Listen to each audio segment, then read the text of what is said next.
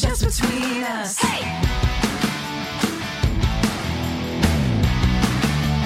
Just between us. Hello, I'm Allison Raskin. I'm a writer, director, and graduate student. Hi, I'm Gabby Dunn. I'm a writer, bicon, bisexual icon, wink, and I'm unpacking a new house. Which is more stressful? Who's to say? well, eventually this house will be unpacked. I guess eventually you'll graduate. You know what? There's a light at the end of the tunnel for us all. Was it stressful to move with a partner for the first time? Uh, no. I mean, Mal is much more interested in the ins and outs of having a nice home than I am. I'd say most people are than you. I live in kind of like a perpetual bachelor pad. Like I love having my movie posters up. I, I I've never bought a couch that wasn't like from Craigslist. If something is staying where it is, like I don't need a holder for it. Like it's like when you look on Reddit and it's like this is a boy's apartment and he thinks this is acceptable, and I'm like, what's wrong with it? So it's actually really nice because Mal's like making the place like we have placemats, we have like a table that can hold, you know, little plants and things. Like they're very um homey and like interested in making it a nice home, which is makes sense. I mean, we're we're in a pandemic, we can't go anywhere. Yeah. But I also I have a lot of stuff that is stupid. Like I have a lot of like I don't know, like figurines. yeah. What would you call them? Dolls, action figures, What's it called? Chachkas. tchotchkes. I have a lot of tchotchkes. you know, and a lot of my stuff is very quirky. Like the lamp that's over here to the right of me is made out of coral. It's got like coral That's reef terrible. aesthetic. Why? It's not real coral. Oh, okay. but it's I was like, you really should not buy products with coral. no, they it. didn't go down, but it's like meant to be in like a beach house, I think. Um, and I just like if something's weird looking, like I saw a, a big red bookcase. Like Mal's like, oh, get a bookcase, and our whole aesthetic is like blue and gold. But I saw this big bright red bookcase on Craigslist, and I was like, hear me out. And Mal was like. No, honey. and like my house, I mean, you've been to where I've lived before. It's like there's no color scheme. There's no coherent through line. But that's fine. I mean, also, like, you don't need to actively engage with this if this is like Mal's thing. You know, like, you can just sort of let them enjoy decorating. Yeah, but I also am asked my opinion on like bath mats and stuff, and I'm sort of like, sure. Yeah. like, is there, okay. But it's nice to have them include you. And then you can Yes. say, you know, because you don't want them to not include you, but you can also then say, I truly don't care. I feel like I should just make a decision. Like I should just say yes or no, even though I don't. oh, I love a partner care. that doesn't care. Because then you get to you get to make the decision without feeling bad that like you bulldozed it. Yeah, I've discovered that I might be a sitcom husband. Yeah. And you know who else really cares about decorating is uh, my sister. So I was just going behind Mal and Cheyenne at Target. I'm just rolling the cart as they're like putting things in and talking about what color things should be. And I'm just like, my job is to push the cart. That's great. Yeah, it's okay. it'll be it'll be a really nice house. I've never bought a couch before. Like went to like a furniture store to like buy a couch. It was a whole thing. That's awesome. Where'd you get your couch? I don't know where. I like things Yeah. to be like neat and um, minimalist, but Yeah. past that, meh, whatever. It is all very nice, but in terms of being homey too, Mal's a bit like a hobbit in the sense that there's plants everywhere and they're like, you know, they've got all their little sort of like projects that they're doing. So there's like paint cans and sanders and like all this kind of stuff. Wow. Like it'll I'll be like, "Oh, we should order a table. I'm going to build a table." Okay, sweetie, have fun. Good for you. I'm going to compost outside. I love that for you. Please. Well, we've got a great episode for you guys this week. Oh, this is just between us. By I was the gonna way. say We're we just didn't say. chatting. this is just between us, a variety show filled with heartfelt advice Ridiculous games. and brutal honesty. Uh, so now's the point of the show before we dive into the good stuff, where we just want to say thank you so much for rating and reviewing the podcast. Uh, there's a lot of podcasts out there, and we really want this one to continue. So, as an incentive for you guys to rate and and review and share with your friends, we read some of our favorite reviews. Schmidt 8214. A lot of fun while balancing serious issues. What a great podcast. Allison and Gabby provide a perfect balance between addressing serious issues and just plain fun. I always laugh out loud during hypotheticals. Although I don't always fully agree with their political standings, Allison and Gabby address a lot of serious issues facing the world today in a way I find very educational.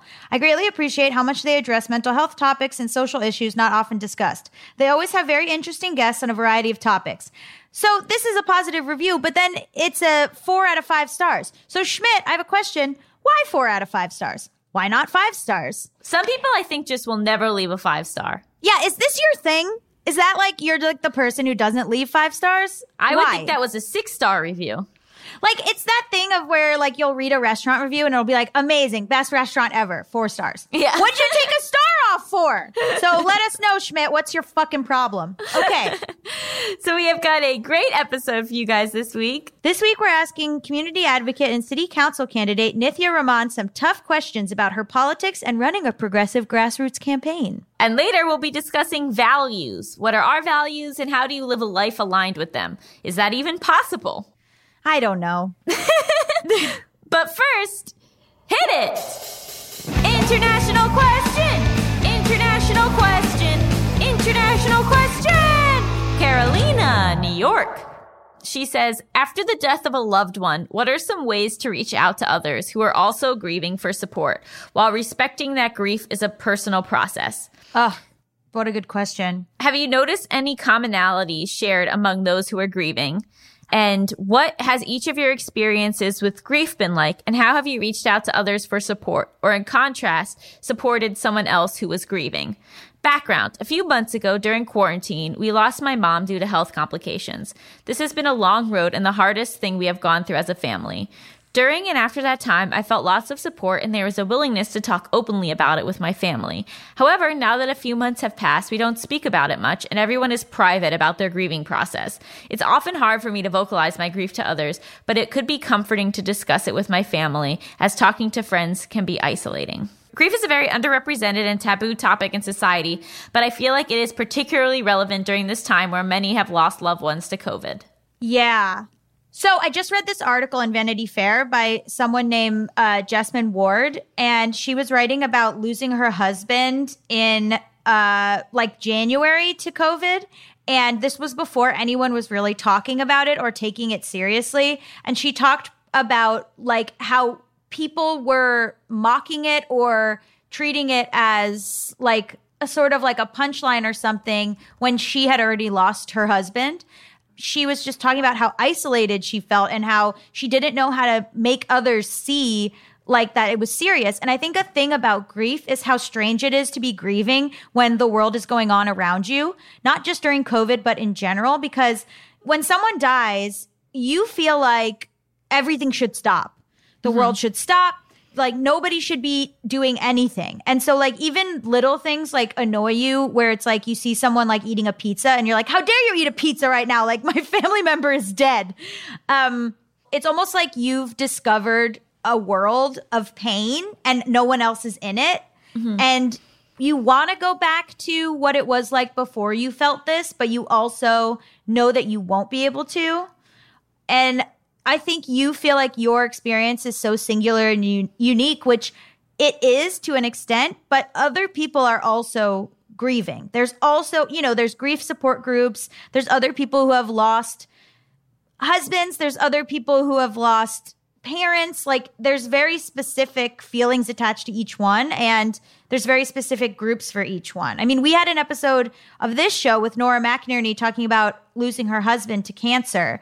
And I think that's a really good resource uh, if people want to go back and listen to that or listen to her show, Terrible Thanks for Asking, because I think it strives to erase the taboo around grief. Because a lot of it is like, how are you doing? And you're supposed to be like, you know, as good as to be expected. Or you're supposed to be like, you know, it, it's getting better every day. But like, it's not, it's not a straight line. Grief is like a loop de loop. It it's it goes back and forth how you could feel fine one minute and then remember and feel horrible the next minute. Yeah, I think that that's the biggest takeaway from what I've read about grief and people I've talked to about grief. Um, not having ever lost anyone that I was super close to. I mean, I've lost family members, but not someone who was like in my daily life. Um, And I think that there is just no one way to express grief. But what sucks is that there is so much judgment about how people should grieve. Mm-hmm. So a lot of mm-hmm. times it's like, oh, like you said, like you're not sad enough. Why aren't you crying? Why are you doing this when someone you just lost someone? Or hey, you should be getting out of the house more. You know, like, and so this is a really big time where like expectations need to like go out the door. Mm-hmm. And I think in terms of like supporting people who are grieving, even if you're part of that group, um, I think it's really a lot of just like a warm body and a person that you can or cannot talk to. Um, Like, nothing makes me more uncomfortable in the world than talking to someone who just lost someone Yeah. like I never know what to say. I never know what to offer. I I always feel like I'm going to put my foot in my mouth. I I would much prefer to like pretend like it hadn't happened and that like nobody needs to acknowledge it. But like the reality is like you do need to acknowledge it. You do need to be there for people. You need to do whatever they want you to do. But right, and like letting them take the lead, you know. Um, but again, I also think some people probably want people to step in and just like get them groceries or do the I was gonna say or, food. You know, so you don't know what they want. It's food. Yeah. like, I think that just like across the board, whether you're the one grieving or someone you care about is grieving, it's so frustrating because there is no guidelines and there is no like clear path. Right. So I think that again, it comes back to like, what are your intentions? Mm-hmm. And like reminding yourself, okay, so like I want to be there for you and like I will let that intention be known, but I might fuck up the way that I do that. Yeah, or people just don't know. They might one minute. I mean, in my experience, like one minute you want one thing, and the next mm-hmm. minute you you want something else, or you're irritable, or you're laughing, or people are uncomfortable with you being fine during grief, and people mm-hmm. are uncomfortable with you like sobbing or like freaking out. Like they don't know what to do with either one. I, I really feel for you and what you're saying about the fact that like your family used to talk about it a lot. Now even just a few months have passed and it feels like you can't talk to them anymore. I guess again, never having been in this position where I've lost a parent, but my instinct would be to push a little bit, you Yeah. know, to like kind of bring bring up your mom. And it's okay to say, look, like for me, it's really important that we continue to talk about her. That like it's not like, oh, we pretend she wasn't a part of our lives. Like I think that from what I've read, like that's actually can be really helpful to like maintain the positive memories, to maintain all of the things that you guys had together, and maybe like sharing that that's your desire with your family will help. it doesn't have to be this heavy thing too like you can mm-hmm. go uh you know oh it's mom's recipe and it doesn't have to be like dun dun you know like or like you know oh so funny mom told me this thing or whatever like it used to be when my grandmother may may passed away who we were very much in each other's lives uh i have a lot of her things and i used to feel very intensely about them like i had a lot of her clothes and I would never. I it's not stuff I would wear. Um, but a lot of it sort of smelled like her, and so I I kept it. Um, and I have a lot of her dishes and things, and. I, there's like a weird like I, there's certain things around the house that are hers. And oh now and it used to be very heavy and i used to feel like i had to hold them with such reverence and everything. And then now i'm sort of like it's okay this is a bowl and we can use this bowl. And like i'm not going to wear these clothes so some of these we can donate. Um and like there's certain you know things that i obviously keep that are hers but i'm less like I don't want to cry when I look at them and I'm less like, "Oh my god, I must keep this thing because it holds her spirit" or how however I felt. But but like it is it is hard because you start to give so much significance and weight to to everything. Or even like pa- you know i have papers that she wrote on and i keep those. And um it goes back and forth. Like sometimes i talk about her like she's still alive or i'll be like you know i'll be telling a story and i'll say like you know is instead of was or whatever. Um there's yeah i mean i've i've lost uh all, all of my grandparents are dead all of them even the even the bonus ones my dad's biological parents. Uh yeah and uh the worst one it depends on age too i guess we're getting up there where like it seems like I, I, it's hard because I don't know how old Carolina is, but like I don't know that many of her peers have lost parents. Right, You know, and I think it's a very singular experience. And so I think that makes sense that when she said that it's hard for her to just talk to her friends about it and how she would prefer to be able to talk to her family about it. Yeah. So I think that you do maybe, you know, say that, vocalize that to your family, but also, you know, I think that sometimes friends can surprise you. And mm-hmm. like you might find certain friends that you do feel comfortable talking to about it. Like mm-hmm. it's not going to be all your friends, but maybe some people are more empathetic than others or have had grief in their life in a different form mm-hmm. or you know or your friend knows another person who recently lost a parent and maybe they can connect the two of you um, i think for friends i have who have lost parents they really do get a lot out of knowing other people who've gone through the same Yes. thing and talking to them about it Yes. so maybe trying to see if there's some even just like a two connections away somebody who has experienced something similar where you can like kind of reach out to them and talk to them about it um but I think again, like this self awareness that you have, that like you know that you want to keep talking about her, that you know that this is such a overwhelming feeling, especially in this pandemic, and that you have the the big picture idea of like that this is something that's not just happening to you, but is happening to so many people. You know, you're very emotionally intelligent, and even though the grief is going to be so painful, I really think that like you're going to push yourself through that process. Not that it's a process that ever ends, mm-hmm. but I think that you will be able to remember your mom and, you know, grow as a person and like be someone who she'd be proud of, you know, like I think that you're going to yeah, be yeah. able to have like the right perspective on all of this. And that's truly incredible, especially considering the shit show that is our current life. Uh, tattoos are helpful. Like, I'm serious. Like, I because they're permanent. Uh, I have a tattoo for my grandmother who passed away when I was 14, who was like my best friend and died of cancer, and that was uh like a full nightmare. Um, I also have her diaries, which was really helpful. Um, I have I got a tattoo for May May. Like I got uh I've gotten tattoos, this flower tattoos for Pepe, May May's husband who passed away, my grandfather. Like there's I tend to get some sort of symbolic, whether it's like a tattoo or like, you know, a symbolic getting a, a painting or getting, you know, uh, something to remember the person by. It's weird because some people have like death like around them a lot, like a lot of they've experienced it a lot, and other people like not at all. Yeah, my Um, mom has had so much death in her life, like Yeah. an astounding amount. Whereas, like, my dad, I mean, through my mom, but not his blood relatives, Mm-hmm. he's had like almost none. So it's like a very different, they're, you know, they're walking around the world in very different experiences. Mm-hmm. Um, and so getting Yeah. back to that like original question of like, how do you support somebody, even if you're also grieving or, you know, or not, again, like, there's no clear rules, but I think Mm-hmm. it's being present. You know, it's being, I'm here when you want me. I'm not here when you don't. You can tell me to fuck off. Like you don't need. I think. It, I think a lot of it might just even be letting someone know that like they don't need to take into account your feelings right now. Yeah, yeah, yeah. That you are just there for them. And so if that means that they don't want to answer your phone call, they don't have to answer your phone call. Right, right, If they right. want to cry and vent to you, they absolutely can. If they want to like not talk and just watch a movie, fine. Like just sort of Mm-hmm. saying like I've given you this is this is your time. This is like Mm-hmm. let's let you do what you need to do and like don't even worry about me. I'm just here for you.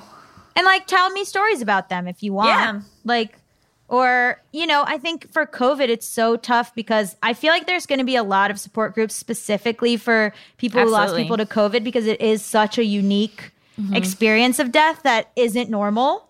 And Um, you're seeing people joke about it and like politicize it in a really big way. That's what this article by Jesmyn Ward was talking about. And I think if you are going through grief of any kind, you should read it. She she lost her husband, and um, I think it'd be a really good article for for anybody going through grief right now.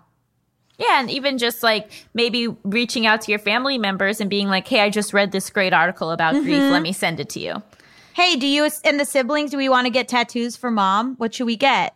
Yep. Do you wanna release- do you know if release- everybody wants to get tattoos. I know. I'm just saying. Do you want to release balloon? You know, I just saw um, one of Mal's favorite from RuPaul's Drag Race, Chi Chi DeVayne, passed away very young, like 34. And mm. I saw a bunch of the queens got to, you know, some of them got people together who who knew her and released balloons in her honor and everyone went around and talked about her. Like I feel like there's some sort of ritual thing that maybe could happen. Yeah, and you know, still celebrating her birthday or you mm-hmm. know, incorporating her into holidays, not letting like her spirit mm-hmm. uh, be ignored. Mm-hmm. Um, but you know, before we move on, I just want to say that it's very normal if if you're not the one who lost someone, but you care about someone who lost someone, to feel so uncomfortable talking about it. Mm-hmm. But I just urge you to push past that discomfort and to mm-hmm. recognize that like this is a moment where like you just like it, you're, it's going to make your skin crawl. You're not going to know what to say. It's going to be uncomfortable, but you just got to push past that and be there for that person. And hopefully, you know, someone will would do the same for you. Mm-hmm. Yes. If you want to submit your international question, send it to justbetweenuspod at gmail.com. That's justbetweenuspod at gmail.com. Stick around after the break. We've got a juicy interview with our highly esteemed guest, Nithya Raman. Stay tuned. Just between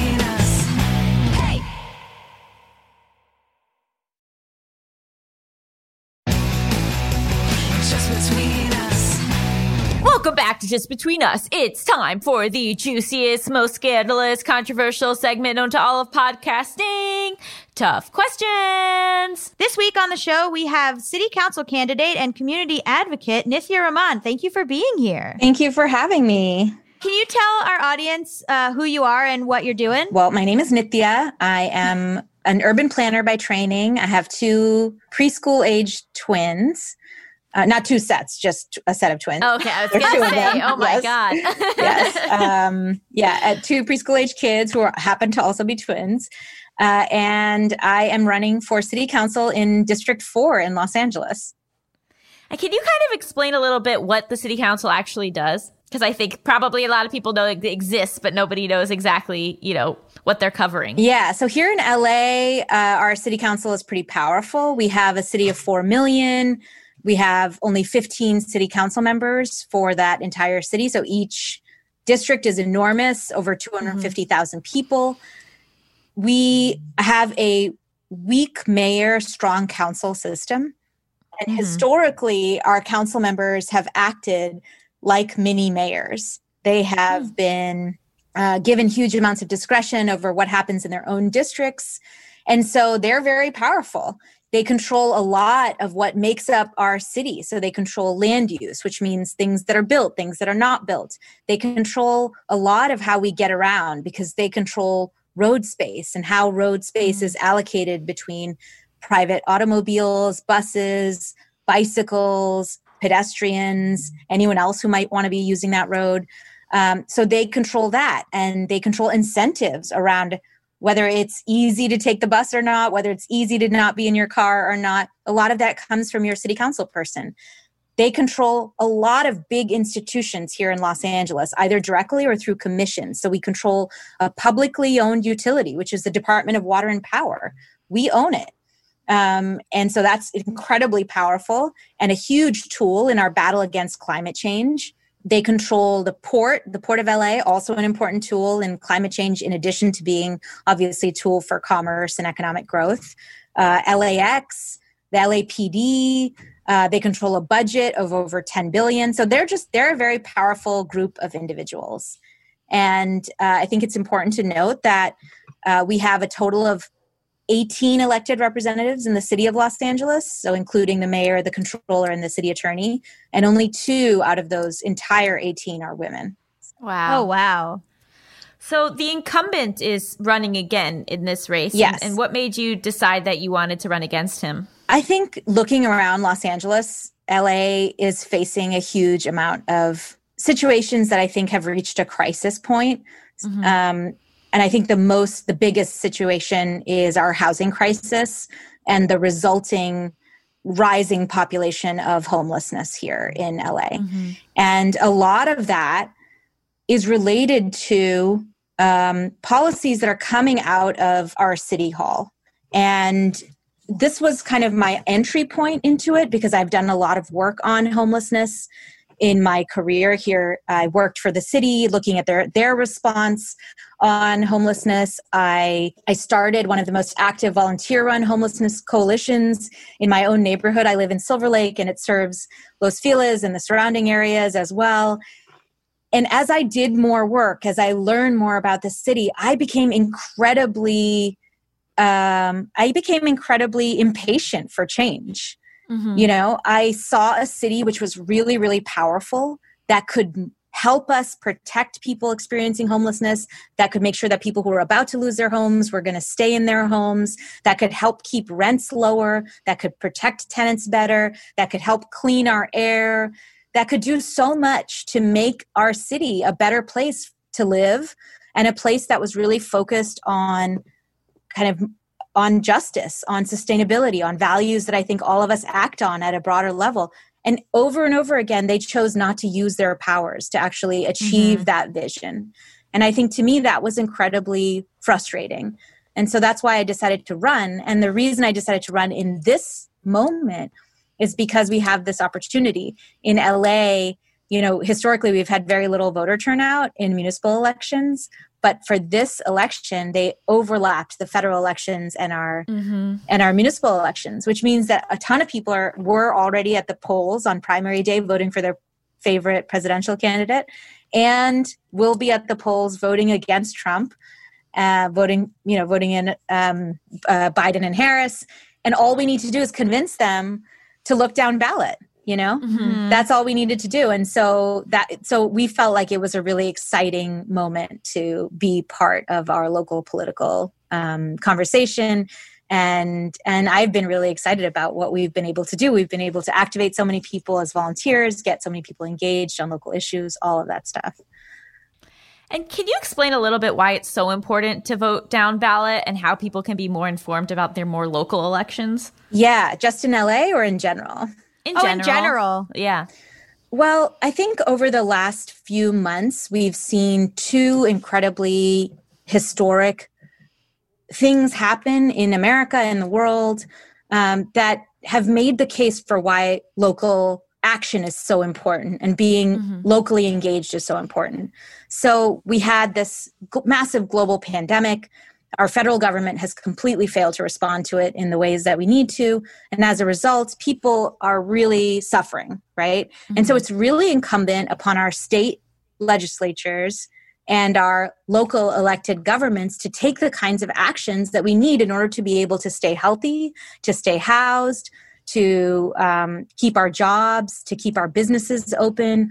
All of that stuff is dependent on the action of local officials, local and state level officials.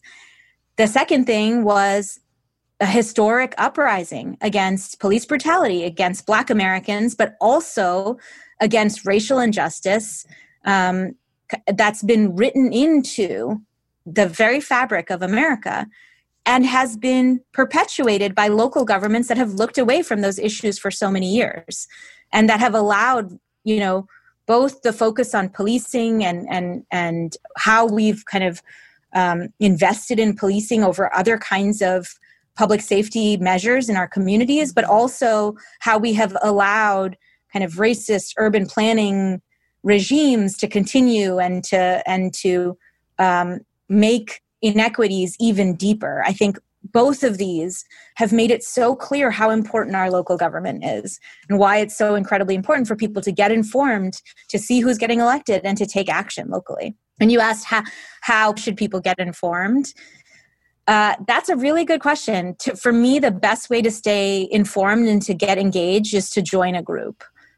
You know, so if you can find a community organization that shares your general outlook on your city or on your politics, a local, you know, I am part of uh, a number of kind of progressive organizations locally.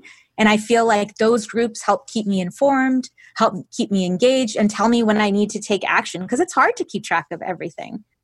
I wanted to ask about um, grassroots fundraising because uh, I think your campaign has, even on the very front of your website, talks about not taking corporate donations, um, and uh, as opposed to your opponent. And I know that that's come up a lot in in all sorts of elections in terms of like Bernie Sanders not taking corporate money and stuff. So. Uh, what does that mean for you and and why did you decide not to take corporate money and why do you think that's kind of become more of a, a conversation generally Let me answer the second part of that first. Okay. because um, because I think it's such an important issue. It's not just about corporate donations. I think we need to start really having the conversation around publicly financed elections in America. Because I think if you look at every level of government, who is getting access to our legislators? Who are our elected representatives spending the most amount of time with? And if you are really reliant on fundraising from whether it be corporations or whether it be wealthier residents in your neighborhood uh, or in your in your jurisdiction you are going to have to spend a lot of time speaking to those individuals or to those entities instead of speaking to all of your constituents and really talking to people who have needs that that that your office can address in the most immediate way. And i think perceptions just get skewed about what good policymaking is and what needs are locally uh, I was talking to someone who has worked in DC for a long time, and she said that congressional offices are so understaffed, you know, and so when you're in charge of 10 different issues and you have to legislate on those issues, lobbyists will show up with research that you can use to that will also shape your position on those issues. But you can't afford to commission that research. You don't have the time to do that research on your own. I mean we are setting our system up to be serving those people who have the most money to be part of the electoral process, right? Mm-hmm. And so we really need to be fighting for publicly financed elections if we really want elected officials to be able to focus on governing, to be able to focus on meeting their constituents' needs. I think it's such an important part of the change that we need to see, you know, overall. And for me, it was really important to do that because of what we've seen just in the city of Los Angeles and in the state of California as a whole. Um, just you know, just over the past couple of years, we've scuttled programs that could have, uh, you know, really helped tenants, that could have prevented evictions, that could have kept rents lower, and all of that has come about because a lot of these you know moneyed groups are able to pay into campaigns. In our campaign the max don- donation is only 800 which is a lot of money but it's not an eye-popping amount of money. For an assembly member in the state of california the max donation is $4800 right? $4800 that is an astounding amount of money. Mm-hmm. and so a single corporation let's say with multiple LLCs that are subsidiaries of that corporation Mhm. could bankroll an entire election for someone pretty fast, you know? And then all of the people who are involved in that corporation can give their own max donations. And suddenly you've got an elected representative who's completely beholden to a single group or to a set of interests to stay in power. And I think a lot of that influence has been incredibly corrosive. So I do think it's really important for people to step up and to say, even as campaign finance reform pushes are happening, you can say as a candidate, I'm just not going to take this money. You know, Mhm.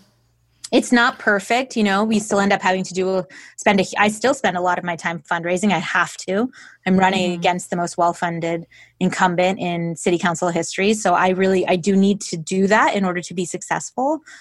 But it's it's as good as we can do. I'm doing the best that I can under the circumstances that we have, you know, while still keeping my eye on the prize, which is I think a publicly financed election system here in the city. How would you describe the difference between being the progressive candidate and being the Democratic candidate?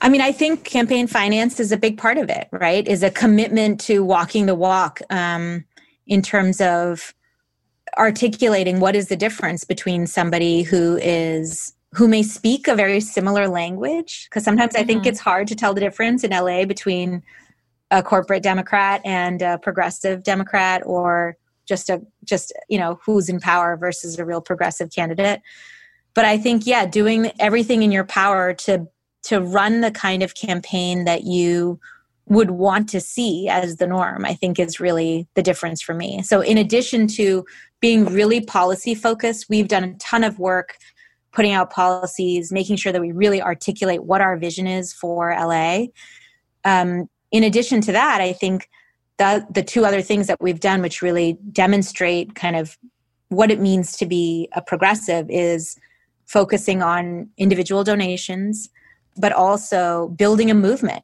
through the campaign, really trying to use the campaign to engage as many people as possible, to get people excited about volunteering, to to knock on as many doors as possible, or if we can't knock on doors because of COVID, we're going to call as many people as possible, text as many people as possible, write postcards to as many people as possible.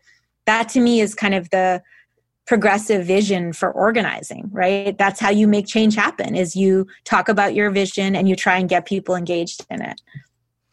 There's been a lot of people who wouldn't normally have thought of themselves as uh, politicians or would not wouldn't normally have run for office. And I think you this is you know you were not a career politician.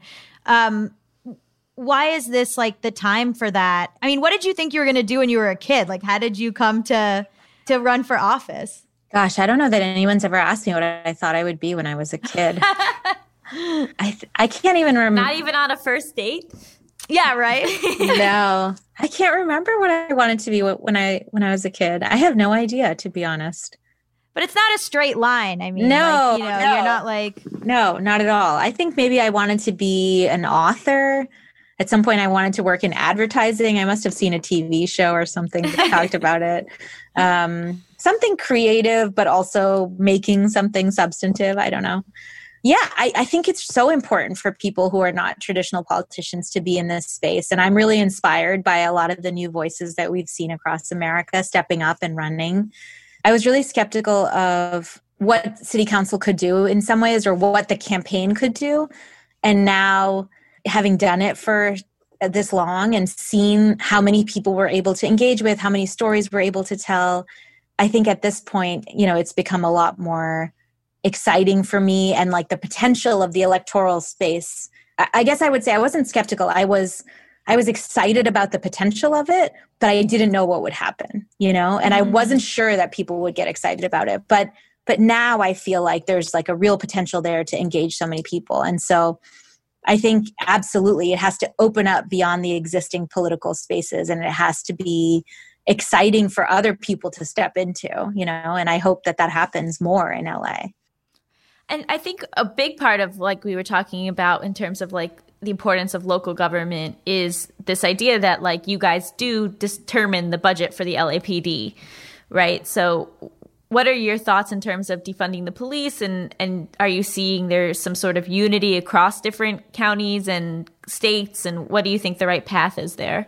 I just read the thing that you put out about that. Oh, great. That's awesome. Yeah, we we talk extensively about really taking money away from our armed policing, what we're doing right now, and putting it into a response to kind of the root causes of the calls for service that LAPD is getting. So if you look at what LAPD calls for service have been over the last few years, um, studies have shown about 8% of those calls for service had to do with violence, you know?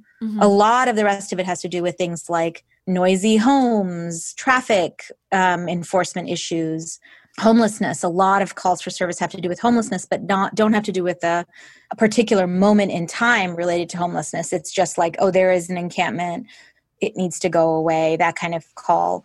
Um, or I see something suspicious happening there. Come, there's nothing urgent about it. Mental health crises, personal crises, domestic violence issues um, for a lot of these in fact for for the vast majority of the calls for service an unarmed trained professional would be a much better response and would actually address the root cause of that call for service much better than an armed police um, response would and so that's what the policy talks about really talks about i think taking some of the immense budget that we've put into policing and reinvesting it in in these specific um, responses to these various issues. So, yeah. What kinds of trained professionals? So, you could deploy these professionals in all kinds of different ways. So, there are violence reduction programs that have been very effective. Um, then that actually do happen even in Los Angeles, which have to do with um, reaching out in places where there's a lot of gang violence and forming connections in the community and these are really eff- uh, you know evidence-based programs that can have shown to reduce violence over time that have been shown to get people out of gang activity and into other kinds of economic activities um, and that can support individuals through that process so those are places where we could invest and that would mean you know professionals who are trained in doing that kind of work. In homelessness response, paying for outreach workers, case managers, mental health professionals to be able to respond to uh, calls for service about homeless encampment so that every time you go out to a call for service about um, somebody living in a homeless encampment that you're actually working with them on the process of getting housed and that you don't just go out to calls you also go out proactively and talk to Mhm. individuals build those relationships make sure people are getting into housing make sure people are getting into services. That takes time and investing in that through um, trained professionals i think is incredibly important. Um, we also talked about like a mental health crisis response team right? So this is built off of something called the cahoots model in um, it, which happened in um, eugene. And essentially for a call for service related to a mental health crisis or a health crisis you send out a trained professional to go help someone through that. Uh, and again much often much more effective than sending out an armed police officer. And in all of these much much cheaper so you know these are uh, much more efficient responses. So the data shows that in the examples in other from other cities a, a single team was able to respond to many thousands of calls you know and it's it's really it's an incredibly efficient use of of money as well uh, while really addressing people's needs in that moment let's say if you win the election, what needs to happen next? Like, do you, you need a majority of the council to to agree with this kind of well re-regulation of money? So I think there's actually already two um, motions in front of City Hall right now that came out after the protests, um, after the uprising, and they are looking at how we can get kind of non, uh, you know, trained professionals in this kind of response, right? And another one talks about removing armed police from traffic enforcement entirely. Mm-hmm. The question is, how will those be implemented? Right? Right. So, and I think the thing I'm excited about if I if I do get into the office is to really get into the nuts and bolts of what that can look like, what the new system can look like, and really pushing for kind of a really impactful implementation of of of what the reallocation of money could look like, what the what the reformulation of services could look like. How do we not give up hope if Trump wins again? Oh gosh. Help us. Like, how do we not think that oh, our entire government is no longer here to help and that we just now live in a dictatorship? Like, how do we fight back if he does win? I think it is really hard to to be hopeful in those circumstances, especially given the what has happened over the last few months with with the COVID response at the federal mm-hmm. level. It's been really frightening to see, no doubt. But to me, the way I've been able to stay sane, the way I've been able to remove myself from the the anxiety, the daily anxiety of thinking about what's going to happen in DC in November is to really focus on the local and to think about how much change has already happened because of the surge in civic engagement first from the pandemic and then with the the uprising and how far the city council has already been pushed to take actions that I never thought possible in Los Angeles or that I thought would be possible but in in a much longer period of time Mhm. right but just people showing up expressing their values and demanding the future that they want moved the city and we are 4 million strong in the city of Los Angeles. We are 10 million strong in the county. You know, the state is enormous. We have an enormous opportunity to make change that is so impactful for so many people at this level. So no matter what happens in November, whether in my race or in at the national level, I think the work ahead is so clear to me. And that's really exciting. You know, that's that's really important. Do you want to play a game show? I was waiting for you to do that. I mean, it was so beautiful. I, there was nothing for me to add to that. So You're very kind. Um, sure, yes, I'll play. okay. So, um, hypotheticals is a game show where you and Gaby are my contestants. I give you a couple of hypothetical situations and ask you what you would do in those situations. You can ask any clarifying questions you want, and then at the end of the day, I just decide if I like your answer. I'm ready. I'm ready. Um, our first game is Are you a terrible parent? You are not a fan of your kid's new partner who is a staunch Republican. When you tell them you think they should break up, your child rebels by voting Republican.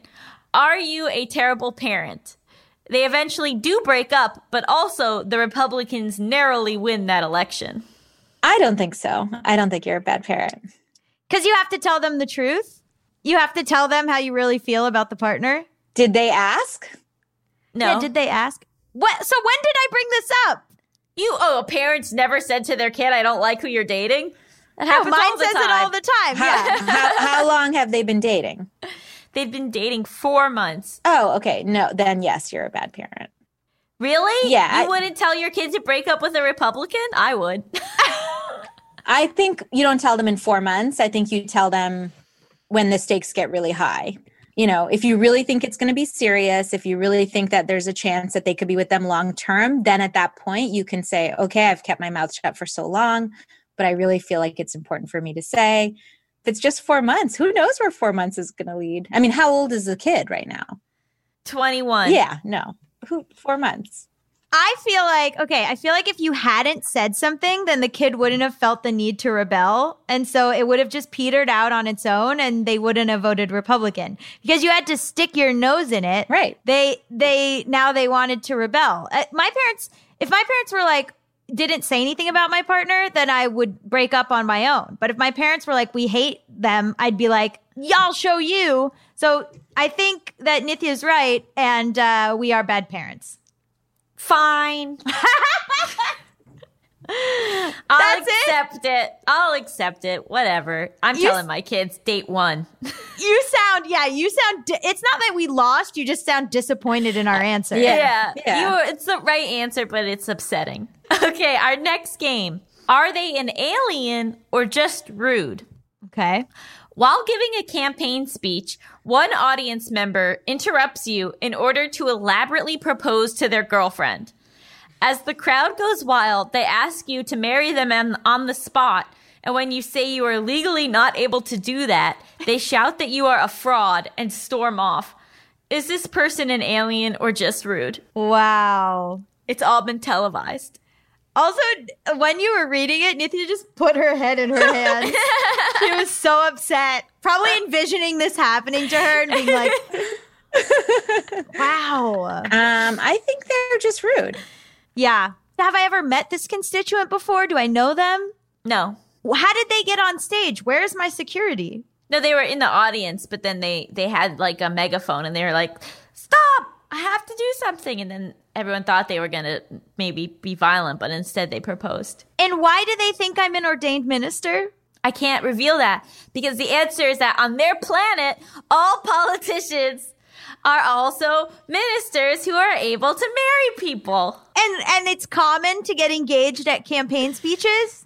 Yes, because the person is political and the marriage is political. Okay, and their planet resembles ours as such that people are running for uh, like the same political system exists on their planet. No, theirs is better. They don't have the electoral college. Oh. Okay. All right, one win for me, one win for you guys. Okay. Our final game. Would you stay with this cheater? Your partner of three years doesn't have health insurance. So whenever they get sick, they have to seduce a doctor friend of theirs in order to get free treatment. Would you stay with this cheater? The doctor is very good looking. Do I have insurance in this? Um, yes, you do, but they don't believe in marriage. They're a different alien from a different planet. that- no, this is a human person. The doctor may or may not be an alien. I just feel like there's other options to get healthcare besides seducing doctors. Is there in America? I know. I was about to say the answer is capitalism is a nightmare. Right. Yeah. I will agree with you on that one. Yeah. That's right. It's their friend, the doctor. Yeah. That's not a friend. That's not a good friend. Well, he's not Yeah. a good friend, no. I feel like my partner probably just wants to have sex with them. Yeah, I'm to I'm not going to stay with them. They do have seasonal allergies. I'll say that. What does that mean? That- that mean? that they always have problems. They're always seeing them the same time of year. It's- This it's an affair. Yeah, this feels like an excuse. There are you've been gullible for too long. That we should. Yeah, we got to move on. You got to move on from. That's why you deny their proposal at the next campaign event. That's right. Because they're an alien. I've honestly lost track of this universe. Thank you so much for joining us. Where can people find out more about your campaign and everything you're doing? They can follow me on socials. Nithya V Raman on Twitter, Nithya for the City on Instagram, and on the website nithyaforthecity.com. Amazing. Thank you so Thank you so Thank you much. for really having appreciate me. This was such a pleasure. Thank you. Stick around after the break. We'll be talking all about values. and the value menu. No, we won't. No, we won't.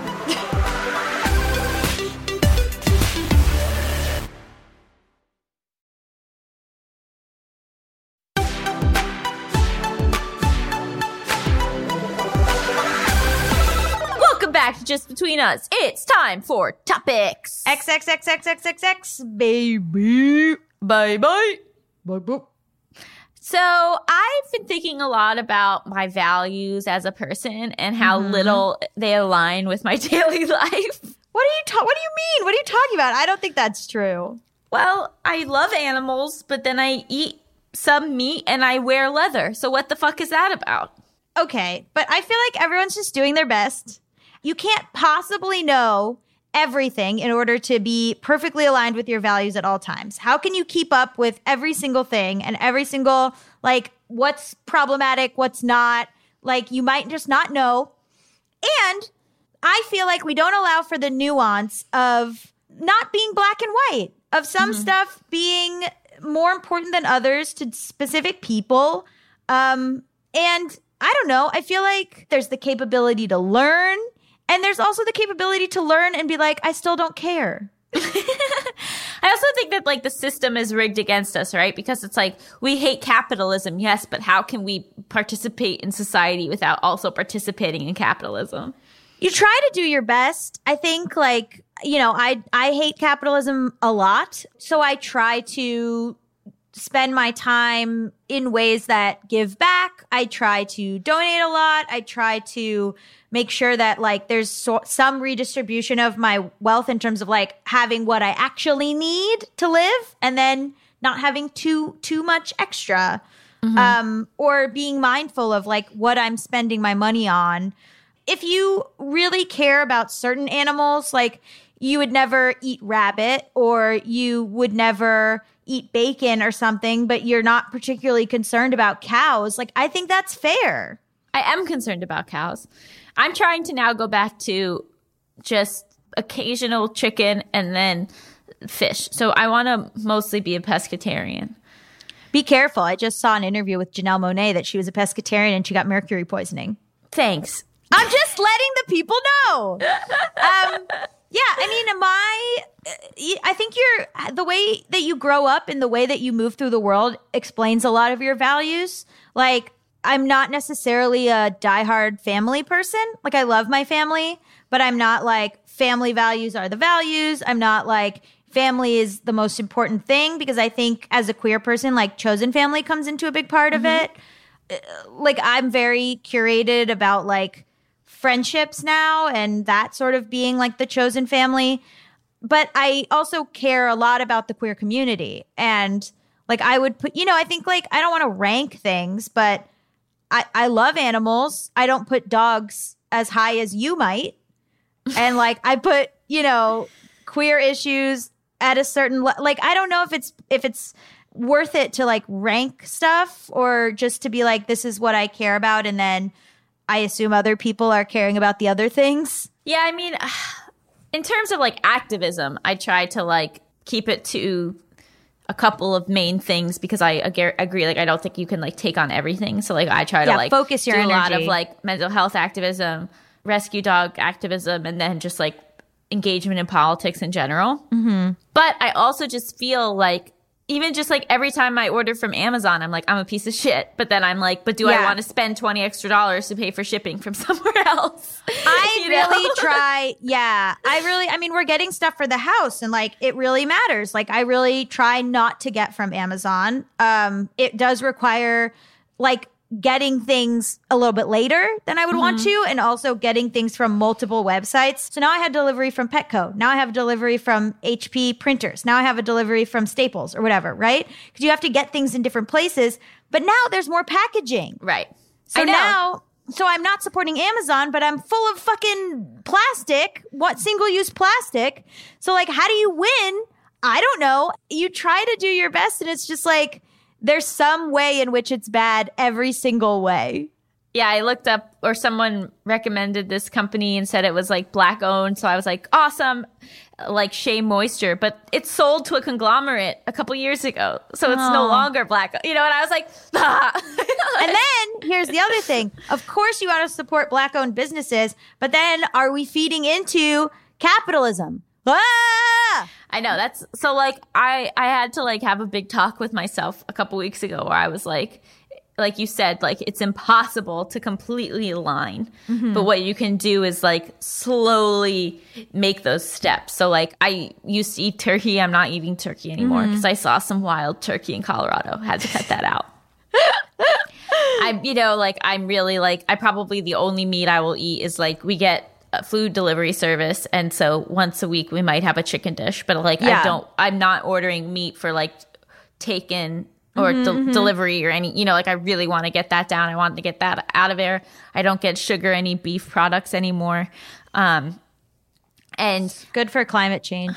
Yeah, because that, yeah, because like exactly, beef is like so terrible for the climate. But then like my mom fucking loves the environment and cares so much about that, but then she eats beef. So it's like nobody's perfect. We're all just doing what we can. But then the other thing is that you have to understand that like your singular impact is great and it should align with what you want to do, but the government can just like do dump oil and do whatever the fuck it wants, frack all over the place. Like there's so many things I've learned about that like obviously I want to do for my own feeling like I'm contributing and being moral and and making a positive impact on earth. But a lot of it has to has to go politically. A lot of it like I'm using okay, so I'm getting this single use plastic. Ugh. But to be honest, like we put a lot of onus on individual people who don't make a lot of money to make these uh, hard decisions and scrimp and save and and choose where they're getting things from and whatever. Uh, when the real problem is billionaires who are exploiting their their um, workers and the government who puts money into uh, destroying the environment and causing wars in other countries and all these things that like a lot of it has to come from the top down. So like if these are your values, it's great to do things individually, but you also need to be like out on the streets protesting and I mean that emotionally, spiritually and metaphorically as well as physically. Um you also have to be involved with organizations who are trying to make greater political change. Unless it's coming from the top and bigger uh, companies and bigger more rich people it's just not it's just not gonna have any sort of huge impact. But at the same time you need to individually in your life be living what you need to to do. So like if you care about racial justice and you and you are able to hire like mm-hmm. you should be hiring inclusively and you should also be making sure that when you hire inclusively you create a positive environment for POC to work for you. However, that's not going to solve racism. Right. You know what I mean? Like Yeah. So I think like knowing that like no one person can make like macro differences, but like trying to make micro differences in your life and just like in the way you treat people and mm-hmm. how you approach things and like you can save 1 to 10 dogs. Yeah. But you cannot Save you- them all. They save them all. Yeah, exactly. but Um, you like can help pass legislation that like no that kill keep- shelters. no kill shelters right so like trying to find that balance and also i try to take like a lot of like um focus on like just the individual relationships i have and like being a good daughter being a good partner being a good Mm-hmm. aunt like all that stuff um and not like get so bogged down in all the things I, i'm not doing Yeah. And you know, it's it's a good episode for this because there are so many local organizations. I felt very hope like hopeless and helpless um in the wake of George Floyd's murder. And so I started joy I worked like with white people for black lives, which is actually great cuz it it helps you sort of figure out what needs to be done without like centering yourself. I think there's like this kind of good spirited, but uh, ultimately uh, negative drive that white people have to be like the center of the thing. Uh, and so I think you have to like defer to black leadership and just shut the fuck up. So that's been great for that. I also realized that like because of my dad's history of addiction, um, I care a lot about jail reform. I care Yeah. a lot about who goes to prison. I care a lot about like the the school to prison pipeline. I care a lot about like our our leap to incarcerate um, and people who are in jail for nonviolent crimes and uh, basically the how jail we did an episode of bad with money about this how how slavery never ended it just became the prison system. And so i started working with justice la and reform la jails and like you kind of have to figure out like you, you can't just be like let's solve racism. You kind of have to figure out like what specifically your values align with and what specifically it, within that you care about like mm-hmm. you love animals, you have to get specific with it, I think. Caring is good, but you have to get specific with like now what do you do? I'm not going to order from Amazon anymore. Well, also like, you know, I think I, I think there's there is small things. You know, don't get ivory. Don't like Oh my god. I'm You know not what I mean? ivory. but people Did you re- hear my reaction when I thought you had a coral lamp? I was like, you were very upset. Yeah, yeah, yeah. It's not real coral, it's plastic. Uh But like even just like the fact that my my engagement ring is um diamonds that were made in a lab feels Uh-huh. like aligned with my values. Like that was like a small cool thing that we could do. So like 100% ethical, like conflict free, made in a lab diamonds. Like because Mm-hmm. I always felt like really yucky about the diamond industry and so Oh, like terrible. finding loopholes and new ways and you know breaking Mm-hmm. habits can be helpful. Yeah, and I think like listening too, right? Like I'm part of the LGBT community, but I'm not the T. So like what what is happening with those people and what they need as as individuals and also as a larger community. Um and so like deferring and sort of listening and figuring out what would be most helpful because obviously I I care about queer people and I care about specifically queer and trans people, but like what you know, wh- what does that mean? And how do you not just care about the part of the community that's just you? And I think there is like a lot of issues with uh, at least the, I will say, the L and G not giving a shit about the B or the T. Yeah. Um, but just because I'm the B doesn't mean I can purport to know about the, the T.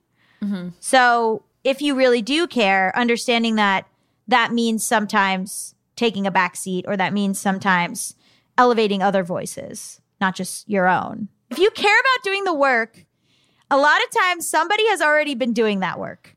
So Yeah. find out who that is and dif- and go to them. That's a good point. Tamika, do you want to share your opinion? That's a really good last point. Thank you. Yeah, because I know that like when it comes to values, these are things that we like tend to feel when we're young, and then it becomes more informed as we get older and we learn more and more. And uh, like for me, I always had a really hard time eating things that I knew had suffered before ending up on my plate. I would try to become a vegetarian, and then I didn't know how because I never knew any vegetarians. So, talking to them as I got older and figuring out how you can still eat food and not be in poor health uh, Yeah. by you know taking meat out of your diet was really helpful. So it helped me live in a way that was closer to my values. So I think it's really important to like defer or look to people who are living in a way that you know you want to live. Yeah. You don't have to reinvent the wheel. The wheel exists. What do we rate the episode? Um, 13 out of 13 friends who understand your grief and help you and I have gone through the same thing as you. That's a good one. Thank you. Very concise. Yeah. Yeah. Uh, I'll rate it um, nine out of eight down ballot votes. Hell yeah. Tamika, 10 out of 10 days to reflect on your values. Aw, that's so sweet. Well, thank you to Nithya Raman for being our guest Just Between Us is hosted by me, Allison Raskin. and me, Gaby Dunn. Our engineer is Brendan Burns. He also composed our killer theme music. Our producer is Tamika Weatherspoon. Our executive producers are Chris Bannon and Josephine Martirana. Just Between Us is a production of Stitcher. Go vote locally. Please care about local elections. Please.